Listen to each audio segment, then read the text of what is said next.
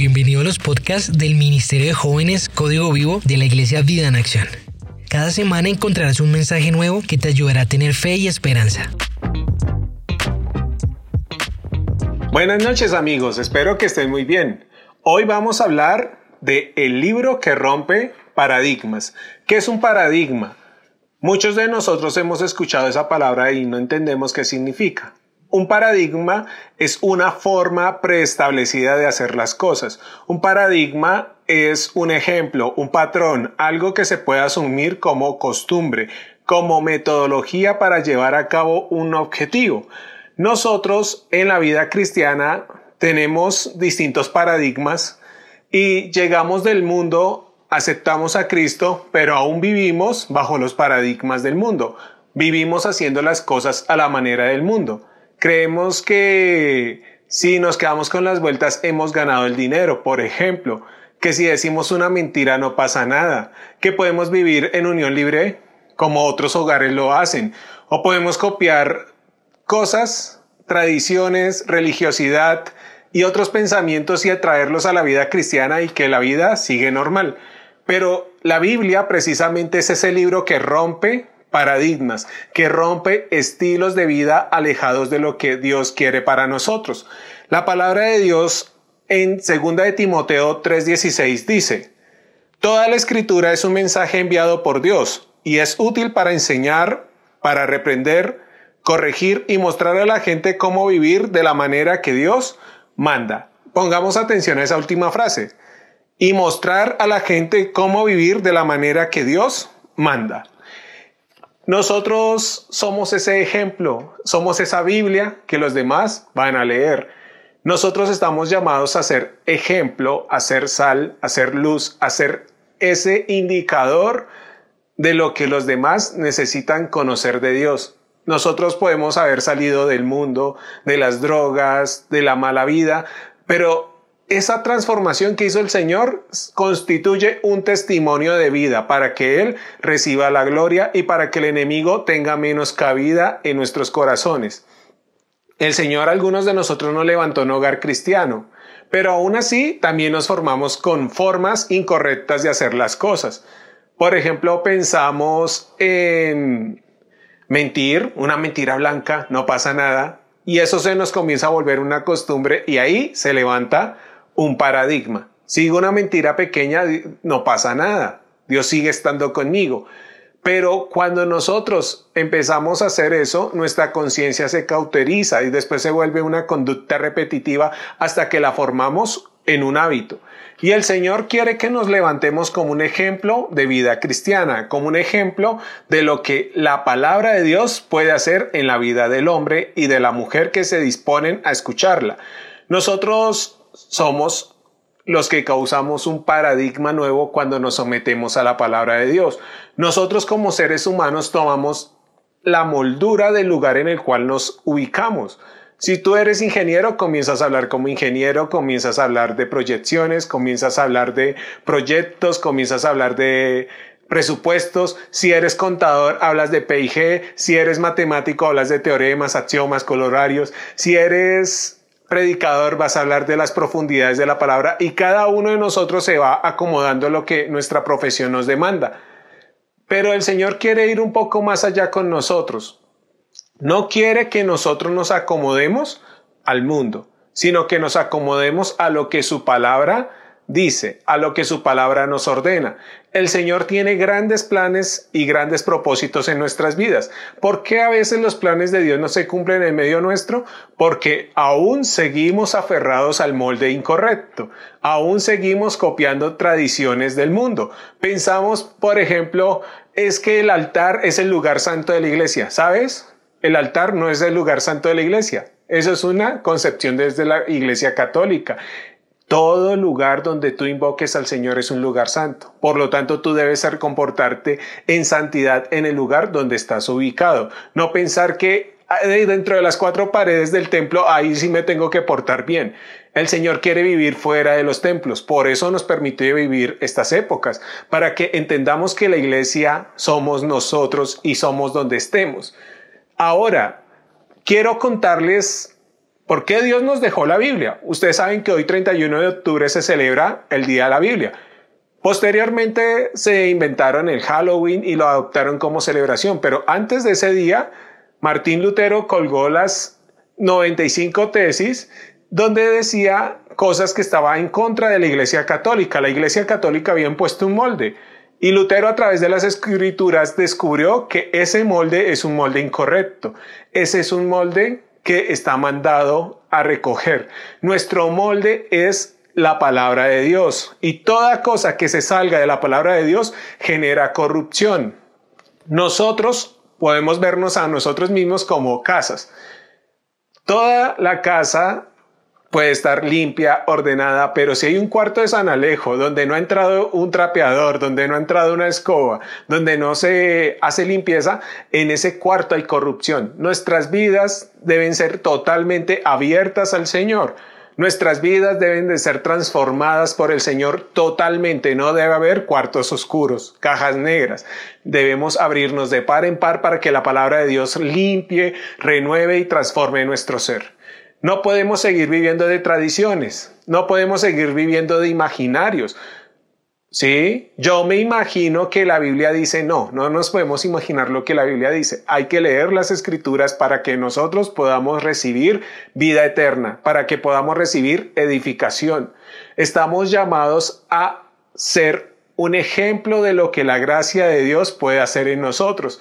Queridos amigos, estamos llamados a adoptar el molde de Cristo adoptar el molde que la palabra de Dios nos impone a nosotros. Tengamos cuidado de querer que la palabra sea molde a nosotros. Yo cumplo lo que me conviene de la Biblia. Yo creo en las promesas de la Biblia, pero no creo en el Dios que es fuego consumidor. No, estamos llamados a recibir toda la escritura, desde una A hasta una Z estamos llamados a recibirla y no querer cambiar eso en nuestras vidas. ¿Sí? No, yo acomodo la palabra a mi vivencia.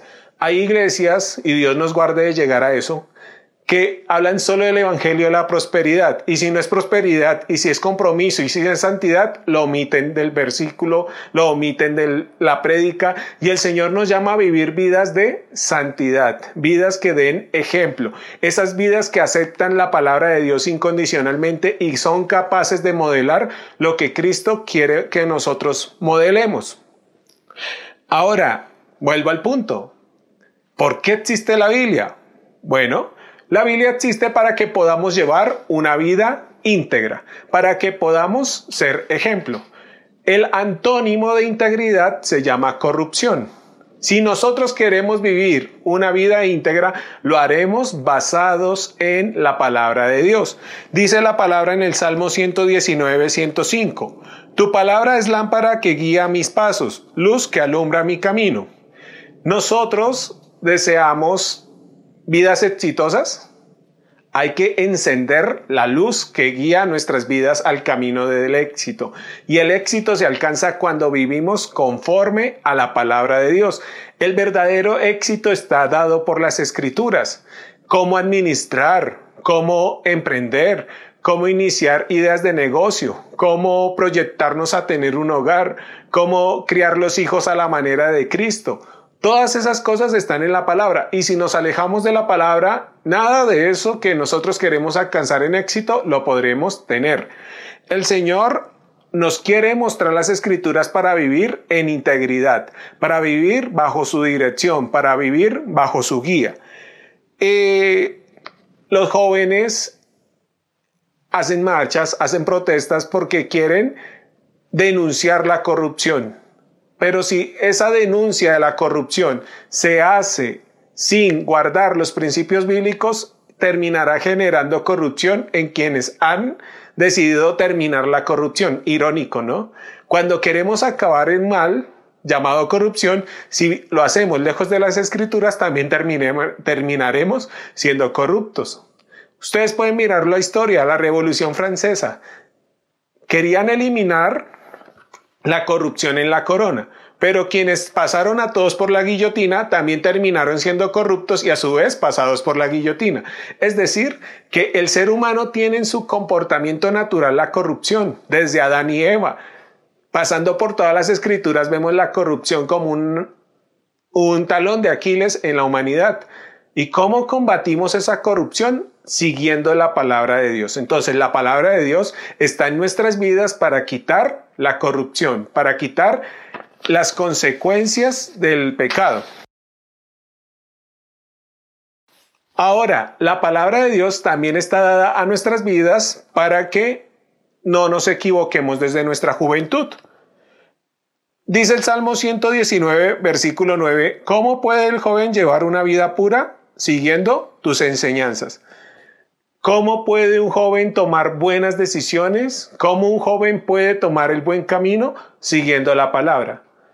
A veces vemos canales de YouTube influencers, páginas, blogs y buscamos en ellos consejos para guiar nuestras vidas. Algunos son edificantes, otros no tanto. Todo lo que escuchemos debemos filtrarlo por la palabra. Todo lo que oigamos debemos pasarlo por ese filtro. Si no pasa, entonces no lo debemos de tomar. El Señor nos llama a escrudiñar las escrituras. También nos llama a ser sabios y retener lo bueno y desechar lo malo. ¿Cuál es nuestro filtro? Nuestro filtro es la palabra.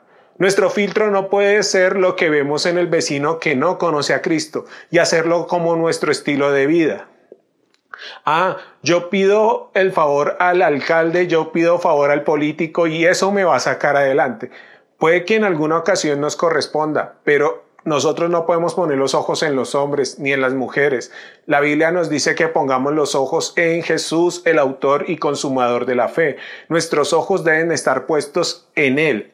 Jesús es la palabra. Si ustedes leen Juan 1.1, habla de que Jesús es el verbo y el verbo era con Dios y el verbo es esa palabra que ha traído a construcción toda esta realidad que nosotros conocemos. Incluso es más grande que lo que nosotros vivimos o entendemos como la creación.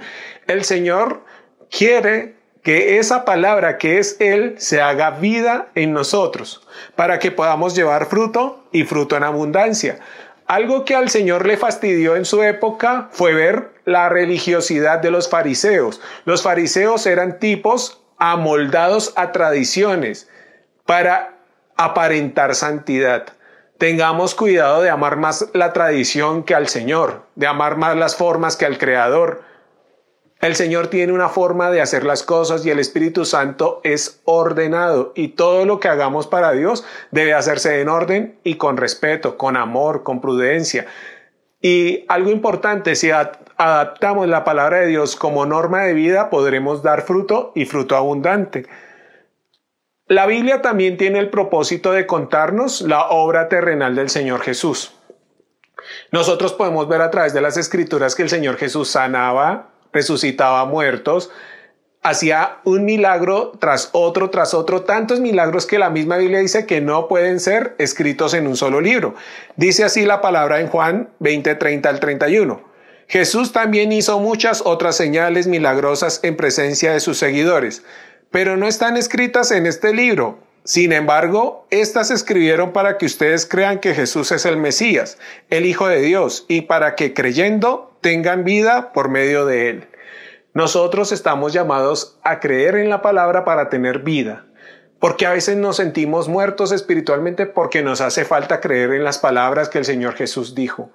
Las palabras que el Señor Jesús dijo transmitían amor y aún transmiten amor, seguridad, confianza, transformación, restauración. Está todo lo bueno, pero está también lo que no nos gusta en ocasiones. La palabra de Dios también nos confronta, nos llama al cambio, nos llama al crecimiento espiritual, nos llama a dejar el pecado, nos llama a tener una transformación genuina, a no ser cristianos de banca, sino ser personas que transformen el mundo con el mensaje del Evangelio, que podamos vivir el De tal manera que las personas que no conocen la palabra de Dios, que nunca han leído una Biblia, vean tu comportamiento y digan, wow, ¿cómo es Él? Él tiene algo diferente. Y no solamente es algo diferente, sino que es alguien que modela lo que la palabra de Dios dice y desea llevarlo a cabo.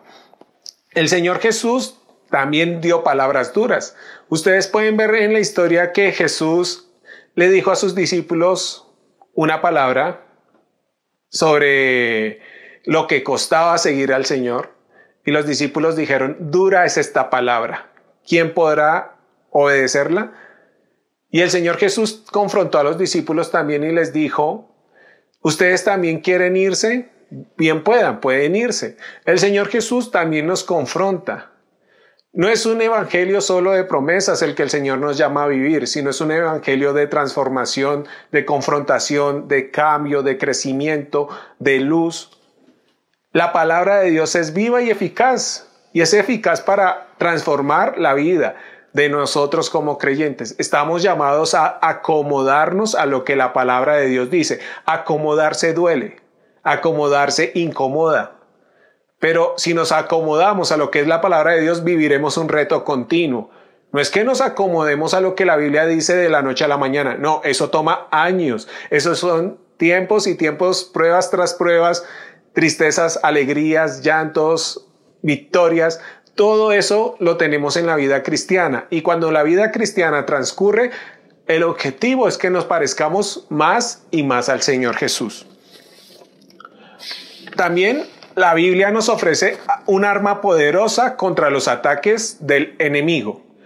Nosotros podemos ser atacados en nuestras emociones, pensar que no saldremos adelante en nuestros pensamientos, y la Biblia dice en Efesios 6, 17, tomen la espada del Espíritu, que es la palabra de Dios. ¿Para qué nosotros vamos a tomar la Biblia? ¿Para qué vamos a personarnos de ella? ¿Para qué la vamos a leer? Para que en los momentos difíciles tú tengas una esperanza, una luz, que tengas con qué defenderte.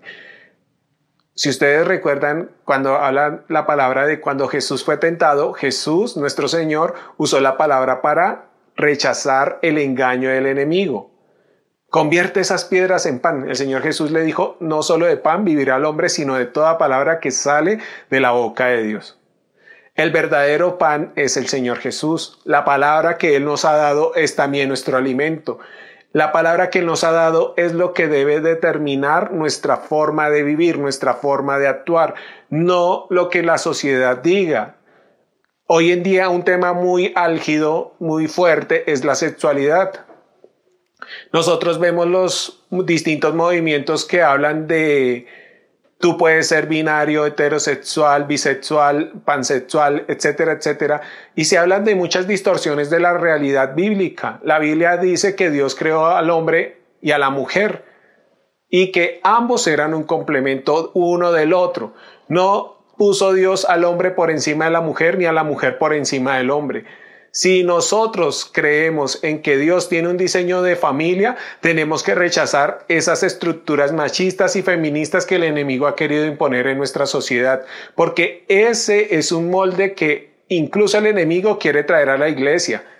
Es cierto, Dios quiere empoderar a los hombres y a las mujeres porque el Espíritu Santo será derramado sobre toda carne. Y la mejor manera de que vamos a ser empoderados en esta vida es recibiendo al Espíritu Santo es recibiendo lo que Dios tiene a través de su palabra, es recibiendo las promesas, es recibiendo lo que el Señor tiene para nosotros. El Señor está lejos de traer la desigualdad, el Señor quiere traer igualdad, pero el Señor también honra a los que le honran y bendice a los que también le tienen en cuenta en sus vidas. Cuando nosotros adoptamos lo que la palabra de Dios quiere en nuestras vidas, podremos ser bendición, podremos ser un agente de cambio. También la palabra tiene como objetivo mostrarnos la profundidad de nuestro ser y nos lleva a evaluar nuestras intenciones y pensamientos. ¿Qué pensamientos hay en tu mente en este momento? ¿Los podrías pasar por la palabra y no sentirte mal con ello? La palabra de Dios evalúa lo que sentimos y nos guía y nos hace sentir qué es de Dios y qué no es de Dios. Muchas decisiones que a veces tomamos las tomamos en nuestras emociones. Y sí, somos seres humanos, luego somos emocionales, porque Dios nos diseñó con emociones, pero las emociones en un momento dado nos pueden jugar en contra. Por eso el salmista decía, alma mía, alaba a Jehová. Le daba orden, la orden a su alma de que alabara al Señor. Quizás no se trataba de un asunto si estaba feliz, si estaba triste, si estaba de buenas pulgas, si había cenado, si no había cenado. Era más una actitud y una orden a su corazón. Y nosotros también debemos filtrar nuestras emociones por la palabra y entender cuando una cosa es un ataque del enemigo y cuando algo es un proceso de Dios sobre tu vida. Porque no todo lo malo que nos sucede son ataques del enemigo. Hay muchas cosas malas que nos suceden porque Dios quiere darnos una mayor gloria, una mayor bendición. Y a eso es lo que nosotros los cristianos llamamos procesos. Hay que vivir los procesos, pero agarrados de la palabra. Porque si un proceso se vive lejos de la palabra, vamos a terminar en fracaso. Y la palabra dice, con respecto a este punto, la palabra de Dios vive, es poderosa y es más cortante que cualquier espada de dos filos. Penetra tan profundo que divide el alma y el espíritu, las coyunturas, los huesos y juzga los pensamientos y sentimientos de nuestro corazón. El Señor juzga nuestros sentimientos, juzga nuestras motivaciones. Tengamos cuidado, a veces nosotros como hombres y mujeres queremos hacer cosas buenas, queremos alcanzar, sostener, ayudar a alguien, pero filtremos ese deseo por la palabra de Dios. A veces nosotros queremos ser más buenos que Dios. Y Dios nos llama a filtrar incluso esos pensamientos por la palabra. A veces Dios nos manda a ayudar a quien no queremos ayudar.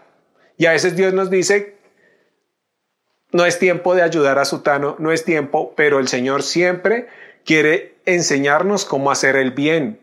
El bien mal hecho se vuelve en un mal. Suena irónico, ¿no? Y el bien, bien hecho, es hacerlo sujeto a la palabra de Dios. Ahora, pasa esto. Nosotros tomamos molde de la palabra o nos amoldamos al mundo. Aquí no hay puntos intermedios. O tomas el molde de la palabra o tomas el molde del mundo. Eh, el Señor Jesús quiere filtrar nuestras vidas a través de la palabra para que se cumpla lo que dijo el apóstol Pablo. El apóstol Pablo decía en 1 Corintios 11.1, sigan mi ejemplo así como yo sigo el ejemplo de Cristo. Si quisiéramos parafrasear esta palabra diríamos, yo quiero seguir, el, quiero que sigan mi paradigma porque yo sigo el paradigma de Cristo. Sigan mi molde porque yo me estoy amoldando a Cristo. Y eso es lo que nosotros debemos de tener como meta de vida cristiana, modelar al Señor Jesús, modelar lo que Él quiere en nuestras vidas. Él no quiere que nosotros modelemos al mundo a un 50% y modelemos a Cristo a un otro 50%. Eso va a ser un 100% que modela al mundo. Estamos llamados a modelar al Señor Jesús, a vivir como el Señor Jesús vivió, como el Señor Jesús anhela que nosotros lo hagamos. Estamos llamados a tener una vida transformada por el poder de Dios. Finalmente, les quiero recordar lo que sucedió cuando el rey, cuando el rey Nabucodonosor tuvo un sueño. Él soñó con algo y llamó a todos sus sabios, a sus magos, y les digo, si ustedes me cuentan que soñé, les daré incluso hasta la mitad de mi reino, les daré gloria, les daré honor. Y todos los magos fueron y dijeron, pero si usted no nos dice que soñó, ¿cómo nosotros vamos a poder interpretar su sueño? Pero ¿saben algo? El Espíritu Santo le reveló a Daniel cuál fue el sueño de Nabucodonosor. Y en el sueño de Nabucodonosor podemos ver la gran conclusión de esta palabra. La humanidad, cuando estaba pegada al Señor, en Adán y Eva, no era corrupta. Pero a medida de que se alejaron las generaciones de Adán y Eva, cada vez la humanidad ha sido más corrompida porque se ha alejado más de los principios que Dios ha dejado establecidos. Y Nabucodonosor vio una estatua que representaba las distintas formas de gobierno en el mundo. La primera mostraba una estatua que tenía un busto de oro y a medida que se iba bajando en la estatua aparecían materiales menos nobles como el bronce y terminaba en hierro revuelto con barro. ¿Qué podemos ver de aquí? Que cada vez que va transcurriendo el tiempo, la humanidad va a tender a alejarse más de la palabra de Dios, más del molde original. Los gobiernos cada vez van a ser más débiles, los gobiernos cada vez van a ser más corruptos. Incluso es eso lo que espera el enemigo porque va a ofrecer una falsa salvación. ¿Y qué les quiero decir? Que en ese sueño una roca golpeó la estatua y la roca se transformó en un gran monte. ¿Y saben qué quiere decir esto? Que el Señor Jesús vino a derribar lo que nosotros llamamos molde. El Señor Jesús, que es la palabra viva, porque el Señor Jesús vivió la palabra, nos dejó el ejemplo de que sí es posible agradar al Padre, esa palabra viva, esa roca eterna, cayó sobre la estatua, la derribó y se convirtió en un gran monte, en un gran ejemplo, y todo lo demás desapareció. La pregunta es, o tú te adaptas a la palabra o la palabra te va a juzgar. No hay nada más peligroso que vivir un cristianismo tibio. No hay más eh, cosa más peligrosa que ser cristiano a medias, porque el Evangelio destruye a quien no lo practica correctamente. ¿Y qué es practicar el Evangelio correctamente? Ceñirse a lo que dice la palabra. ¿Nos cuesta? Sí. Walter, ¿tú estás en el proceso? Sí, me cuesta. No soy el modelo perfecto. Quisiera decirles, puedo vivir la Biblia de cabo a rabo, pero no, todavía no puedo. Pero ahí es donde entra la gracia entender que el Señor Jesús envió al Espíritu Santo para ayudarnos a vivir la palabra, para ayudarnos a llevar esa transición, ese amoldamiento de lo que Él quiere de una manera placentera, cómoda, en amor, aunque no siempre es placentera, pero igual es una forma óptima, es una forma amorosa, es una forma excelente.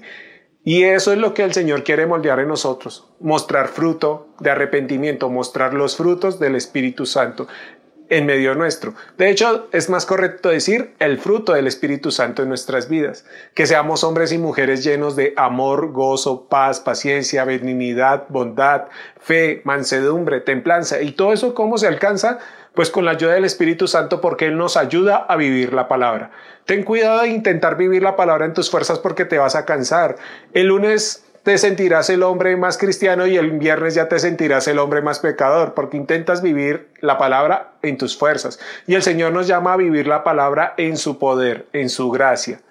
Entonces, eso es lo que les quiero decir. Amoldémonos a la palabra para que podamos ser una gran influencia, para que podamos dejar un molde que otros quieran imitar. Dios los bendiga. Chao, chao. Si te gustó este mensaje, compártelo con alguien que necesite ser animado y síguenos en nuestras redes sociales como Código Vivo CC.